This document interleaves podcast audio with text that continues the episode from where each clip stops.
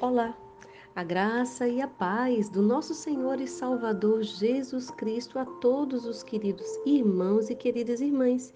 Eu me chamo Anne e sou do Rio Grande do Norte, Brasil. Quero, junto com você, compartilhar da poderosa Palavra de Deus em nome de Jesus. Abra o seu coração. Hoje estamos chegando aos Salmos de número 123, que tem por título Prece por rápido auxílio divino. Quem nunca precisou de uma urgência de Deus, né? Acompanhe comigo. Ah, não esquece que vai seguindo neste áudio de hoje um link para você ter acesso a todas as redes sociais da poderosa Palavra de Deus, inclusive o podcast a maior plataforma de áudio online. Você não precisa baixar no seu celular. Aproveite e escute todas as ministrações dos Salmos e que Deus te abençoe. Ergo os meus olhos em tua direção, a ti que habita nos céus. Como os olhos dos servos estão atentos à mão dos seus senhores e os olhos da criada à mão da sua senhora, assim os olhos estão voltados para o Senhor, nosso Deus, até que ele expresse sua misericórdia para conosco. Piedade, Senhor, tem compaixão de nós, porquanto estamos cansados de tanto desprezo. Estamos fartos de tanta zombaria dos soberbos e da humilhação dos arrogantes. Glória a Deus. É, não sabemos quando ou por quem o Salmo 123 foi composto, mas a sua mensagem reflete os sentimentos de uma pessoa de todos os tempos que procura o livramento divino em momentos de grande angústia, incluído entre os cânticos de romagem, as subidas ou degraus, estes salmos seria especialmente rico em um sentido quanto cantado pelos adoradores subindo para participar das grandes festas religiosas lá em Jerusalém.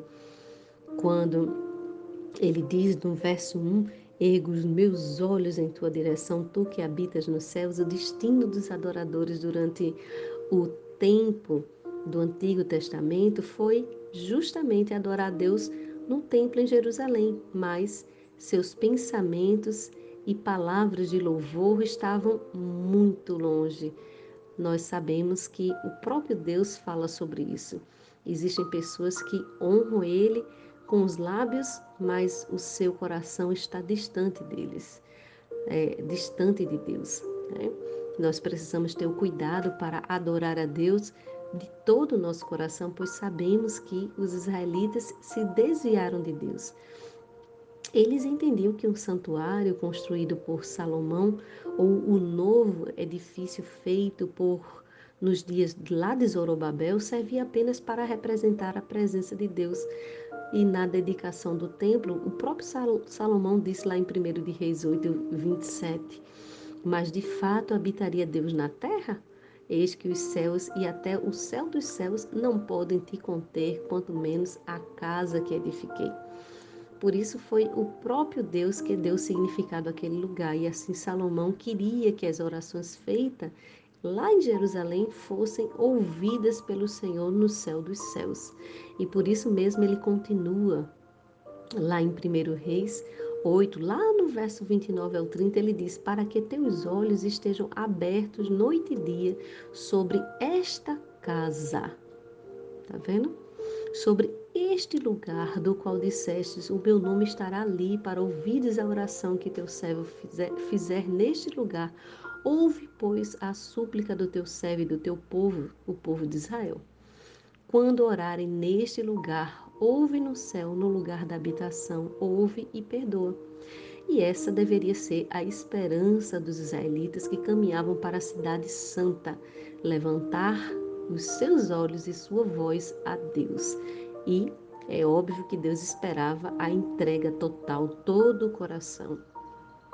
Nós devemos sempre lembrar Ao elevar os nossos olhos para os céus, devemos lembrar que é lá que Deus está no seu trono de glória e majestade, Ele está acima de nós. Ele merece não somente reverência e honra, mas ele merece toda a nossa adoração. E não porque ele seja necessitado de alguma coisa. Deus não é o nosso coleguinha, ele é Deus, ele deve ser tratado como Deus, embora seja o nosso Pai. Devemos dar a glória que lhe seja devida. O verso 2 diz é, o salmista ele fala: com os olhos dos servos estão atentos, como os olhos dos servos estão atentos à mão dos seus senhores, é, os olhos da criada à mão da sua senhora, assim os meus olhos né, estão voltados para o Senhor, até que ele expressasse a sua misericórdia. Um servo olha para a mão do Senhor por dois motivos principais: direção e sustento. Um gesto da mão serve para instruir e enviar o servo a cumprir uma determinada tarefa. Os servos do Senhor olham para ele para receber orientação de como servir e como agradar o seu Senhor. E é isso que eu e você precisamos fazer também. Dependemos de Deus e precisamos seguir com a sua orientação e com a sua direção precisamos contar também com o seu sustento. E é assim que o salmista fala, eu e você precisamos desejar isso de Deus e Deus vai demonstrar compaixão para mim e para com você que sofre. E essa figura do servo, um escravo, vivendo em obediência e submissão ao seu Senhor, nos lembra a importância da submissão humilde e completa ao Senhor Jesus. Seus servos foram comprados por um alto preço, preço de sangue.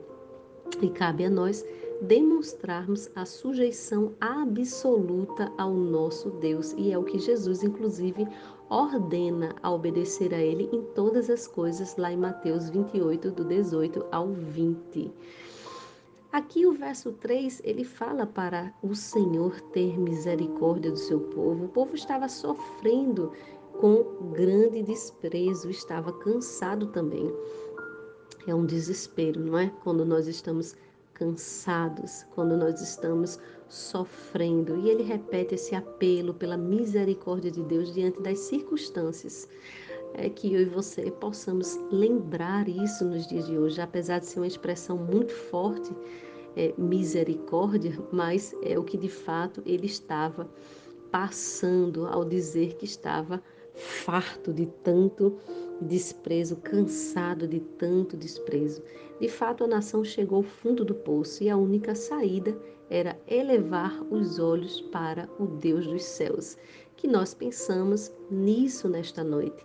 E encerrando o verso, ele estava dizendo que estava sofrendo zombaria dos soberbos e sendo humilhado pelos arrogantes. Aqui a comparação de várias traduções que mostram a dificuldade em comunicar totalmente o sentido desse verso. Mas quem está zombando do povo de Deus, de fato, são pessoas descritas como esses arrogantes ou ricas, e em outras versões, e pessoas que sequer não tinham preocupações alguma para aqueles que sofriam, mas eles desprezavam os sofredores e a situação estava insuportável. Então, com essas palavras, o autor sugere: a nossa alma está farta. E a solução, é claro, não viria deles próprios, nem dos seus arrependimentos, mas que o próprio Deus tivesse misericórdia e fizesse os seus opressores se arrependerem. Que eu e você possamos interceder por quem nos persegue, por quem nos odeia, para que eles possam, em nome do Senhor Jesus, ter uma atitude diferente e que os olhos dessas pessoas se voltem para Deus e que sejam mentes dominadas pelo Espírito do Senhor. Vamos orar. Pai, em o nome de Jesus. Eu quero orar, Senhor, neste momento por pessoas que estão passando, Senhor, por diversas aflições, que têm expressado a Ti, Senhor, que os olhos dessas pessoas hoje têm sido tomados de tristeza, Senhor, tomados de dor, de pranto. E eu quero clamar o sangue de Jesus, Senhor, pedindo a Tua misericórdia, a Tua compaixão, Senhor, em favor de cada vida. Há tantas pessoas, Senhor, que estão cansadas, que não aguentam mais, Senhor, passar por tanto desprezo e humilhação que sentem, Senhor, o jugo de opressão dos seus adversários e das situações que lhes cercam. Pai, eu peço que no poder e autoridade do Teu nome, o Senhor venha quebrando agora e que o Senhor venha em nome do Senhor Jesus, fazendo os Teus filhos e filhas avançarem, crescerem no Senhor para a glória do Teu nome. Eu sujeito agora tudo o que for de espécie de sofrimento, Senhor, e de investidas satânicas, ao teu poder e ao teu nome, Jesus de Nazaré, tu que és dono desta vida. Chega agora com o teu socorro e faz uma grande obra neste lar, a fim de que o teu nome seja glorificado. Eu clamo a ti, meu Pai, pedindo alívio para toda dor e todo sofrimento e declarando que o teu filho, a tua filha é mais do que vencedor, que ele vai avançar, Senhor que ele vai prosperar, que ele vai crescer no Senhor, para a glória, honra e louvor do teu nome, Jesus. Eu quero declarar que tudo vai bem, que tudo vai dar certo, porque o teu nome ele está sobre todas as coisas, Pai, e a fé é o firme fundamento das coisas que nós esperamos receber, é a prova, é a certeza de que contigo tudo vai bem. Portanto, eu já te agradeço no nome do teu filho Jesus. Amém e amém.